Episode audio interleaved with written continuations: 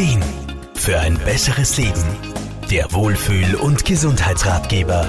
Es war ganz offensichtlich, wer die teure Vase kaputt gemacht hat. Es war ganz offensichtlich, wer die Schramme im Auto verursacht hat.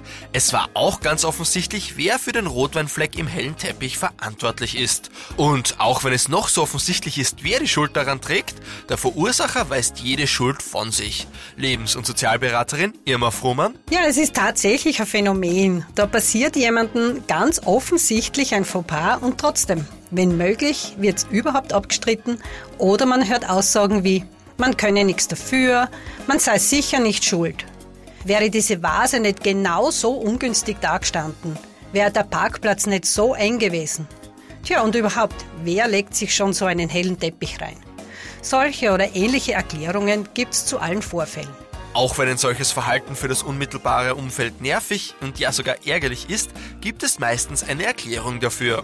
Für einige ist es schlichtweg oft reine Bequemlichkeit. Verantwortung für sein Handeln zu übernehmen, ist einfach anstrengend. Da bleibt man doch lieber in der Opferrolle und jammert. Eine andere Ursache kann auch sein, dass man in der Kindheit für kleine Unfälle oft sehr hart bestraft wurde.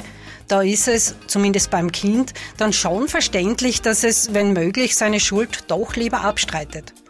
Und so ein Verhaltensmuster kann sich schon mal bis ins Erwachsenenalter manifestieren.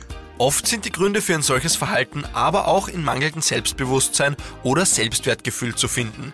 Indem man anderen die Schuld zuweist, fühlt man sich ihnen in diesem Moment überlegen. Irma Frohmann? Was immer auch dahinter steckt, auf Dauer ist so ein Verhalten für niemanden hilfreich.